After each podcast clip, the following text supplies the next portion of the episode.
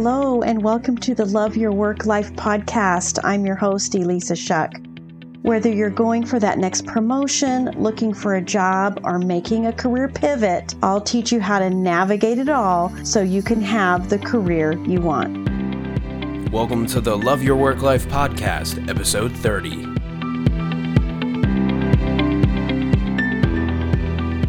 Recall that last week I talked about writing a resume for a career change. And one of the key components I mentioned in that episode is that you must know your career direction. It's like you've got to have a map, right? If you don't have a map, then you're just driving. You don't have a destination in mind. So you've got to get this destination in mind. Now, what I have found working with clients is that there are two things that oftentimes prevent you from landing on a career direction. The first one is that you can't visualize yourself doing anything other than what you've done. This can happen if you've been in your role for a very long time, if you worked for a particular company for a very long time because all those behaviors and that work culture and that ecosystem just just gets kind of embedded in your brain. And it's it's like breaking through a wall to start seeing yourself doing something different. And the more you try to push up against that wall you don't break through then you start to feel trapped and stuck and that limits your thinking even more um, the other thing that tends to happen is you have lots and lots of options. And it's true, you probably do have lots of options. But what I want to offer you is take a closer look at why you think you have lots of options. What is the, what is behind that thought? And it's possible that it's your brain's clever way of preventing you from committing to something. That lots of options feels positive, but actually, what's behind that thought could be fear, could be insufficiency, um, it could be any number of feelings and thoughts that if you're not taking action against something, then it's it's good to look a little closer at it because here's what I do know, and that is when the answer you give yourself to what career direction do I want to go, and your answer is, I don't know, I don't know is a lie. I don't know is just you choosing not to decide. There's something about one of those ideas one of those directions that resonates with you, but for some reason you are not pursuing it. And here's the cool thing is even if you do pursue it and you figure out that that's not right for you, it's totally fine. You can change your mind. We're all allowed to change our minds.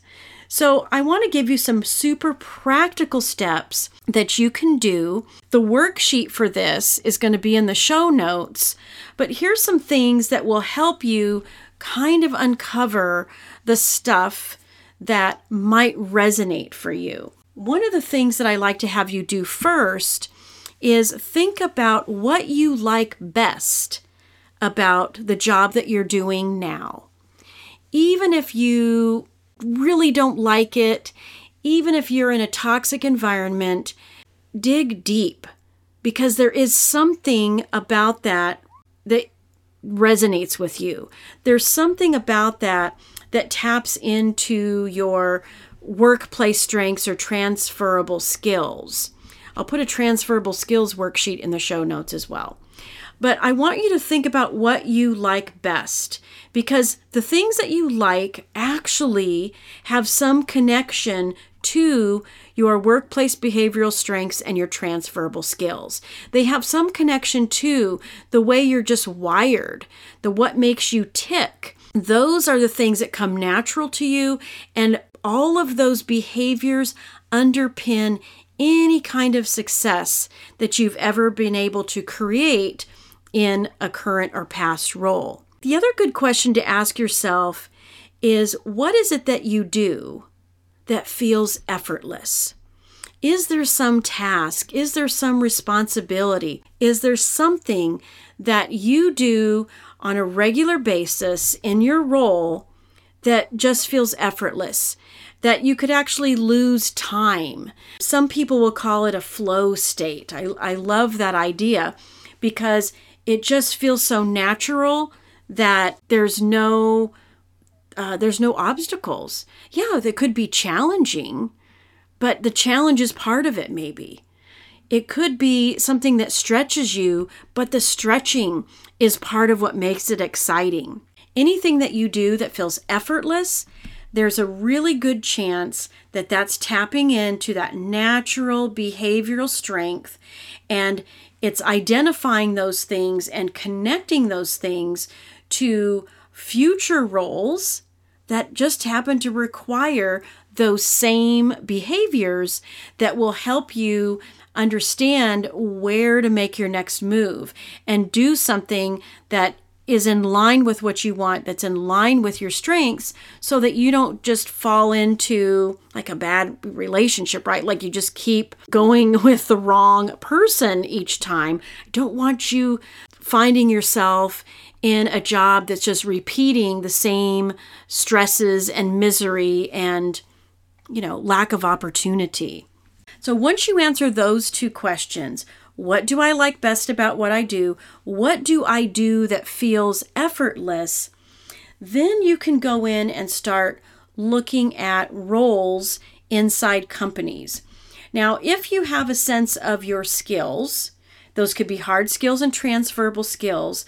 There's a really cool way to search LinkedIn to explore roles based on your skills. And this is a really awesome way just to just to have some fun, just to be curious and be open-minded about what might be possible for you. I'm going to put a link to my YouTube video about how to explore roles on LinkedIn using Boolean search strings so that you're creating this sort of reservoir of opportunities for you to investigate. Once you find some of those job titles that are aligned with skills you already have, now you can jump in and take a look at it a little more closely. So, what is the job title or industry that is interesting to you. If you found it in an exploration, ask yourself this question why is it interesting? Why do you think you want to transition to this role? And understand there's no wrong answer here. Maybe the answer is more money. Maybe the answer is I don't want to be an individual contributor anymore. I want to lead, I want to provide strategy. Maybe you've been in management for a long time and you just think, wouldn't it be nice to be an individual contributor again? There could be any number of reasons, and just know that however you answer the question about why you want to transition to that role, there is no wrong answer. Now, I want you to do an online search for a job description with that role and run it through Tag Crowd or Word Cloud. These are online resources that will create a visual picture of the words associated with that job description. So copy and paste it in and create that visual image of all of the words associated with that role. Write them down. List the words that are dominant. And in those word pictures, you'll see the dominant words are the ones that are bigger or more intense in color. Write down all those dominant words. Then list the words that are dominant and are those things that you envision for yourself? Which of those words do you feel connected to? Get into that. If there's some words that show up in that word cloud that you're like, whoa, definitely don't want to do that, um, and it's a dominant word, then it's a clue that maybe that isn't the right career direction for you. And that's okay. Now, list hard skills you already have which match the hard skills required in the role. This is going to help you define any gaps that exist. Maybe you do need to get a certification, or maybe there's a course that you can take that would just reskill something that you used to do a long time ago that you realize you miss and you enjoy. That's okay. Listing what you already have is empowering because A, you already have the skills, and B, it's enlightening because now you can see, okay, there's maybe just some little things that you need to do. And when you look at the job description, also ask yourself, what are your favorite aspects of that role? Do your favorite aspects of that role align with your favorite things that you're doing right now? If so, great. If they're different, why are they different? Unpack that a little bit. Get a sense of what might be a spark for you in that role. Now, I want you to write out three significant accomplishments you've made in previous roles or maybe even your education. Studies show that less than 25% of people are actually doing a role that is associated with their degree. That's very interesting. And I have a feeling the people that are still doing it are the doctors and the lawyers and the very, very specialized roles. But there may have been something about your education, even if you've ended up doing something different. If I followed my education, I'd be an art teacher right now. But I can certainly think of the favorite things that I was doing when I was studying art education that have a play into what I might do now. The creativity of it played into my desire to be a product developer, to design physical things. It played into the creativity required of me in a marketing role two very different things, but both requiring kind of that interesting skill and the favorite thing about my accomplishments. Now list your transferable skills. These are the things that are going to empower you in this new role and direction.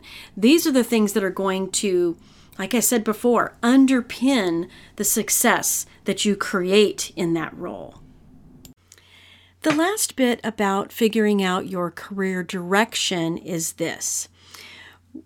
With regards to that job title and that job description that you've just picked, I want you to rank yourself on a scale of 1 to 10 based on how you feel the overall position fits to you right now. And listen, if you rank 6 or higher, you're in good shape. I always coach my clients to apply for any role you feel 60% qualified to do. And the reason I say that is because it's our natural human tendency to downplay ourselves. Uh, there might be a little bit of imposter syndrome sneaking in there. And the reality is, when you think you're 60%, you might actually be more like 75%, taking into consideration those tendencies. Also, that last 25%, or say it's a true 60%, that 25 to 40% is going to be made up of skills you have, skills that you've absorbed by simply being around other people that know how to do that, by being exposed to ways and means of getting things done, your brain has absorbed all that. And most of the time, our brain isn't going to serve something up unless it's required of us. That's the way it operates, that's the way it conserves energy, which is a good thing, right? But when something is required of you and you have the knowledge somewhere in there, it will show up. The last thing is your transferable skills. Your transferable skills are going to be part of that 25 to 40% that help you create success. They were there when you created success in the past. They will show up for you in the future and we just have brains that figure stuff out. I always say we're, you know, we might only be even qualified about 60% to do life. And we've always figure it out. And you've always figured stuff out at your job. There I'm certain there have been times when you didn't know 100% what was happening or what was going to be required of you, or some new product was going to launch, or some new strategy was being initiated, and you figured it out, and you will again in your new role. If you f- circle that six on your ranking, then you're good to go. Apply for the job. If by chance you are not a 10, here's the question I want you to ask yourself What would you need to think about yourself to be a 10? Now this goes if you if you circled 6, goes if you circled 8, 9, if you circle anything less than 10, what do you need to think? This isn't about the gaps that are going to make up the difference between a 6 and a 10. If you were a 10, what would you be thinking? You'd be thinking this role is perfect for me. I was designed for this. There's no way I can fail in this role. This is the most logical next step in my career, and I'm ready for it. Those are the things someone who's thinking like a number 10 candidate is going through their mind. What next action would you need to take to be a 10? This is where you might think, okay, I need to upskill in this area. I need to reskill in that area. I need to refamiliarize myself with something. Those are the actions that you need to take. It's not about what's missing. It's about starting with how you feel about yourself as a 10 and then thinking about the actions from that feeling. When you feel like a 10, what action are you going to take? Number one, hopefully apply for the job. But number two, if there's some other little nuances, if there's some other little things that you can do to shore up your confidence, to give yourself a sense of ease and certainty about yourself in that role, then go with those actions. And last but not least, how committed are you to this new career direction and why? If you can't define why, then you've got to circle back to what resonates with you, why it resonates with you, the first part of the questions and the investigations that you were going through. When you can articulate why this new career direction makes sense and why you're committed to it, you're just creating a sense of courage and boldness that is going to serve you well on your quest in this new career direction. That level of commitment that is just deep in your bones, man, that's going to help you with your rejection tolerance. It's going to help you with your creativity. It's going to help you really chart the roadmap and stick to it until you land that great new role. So get clear about your career direction.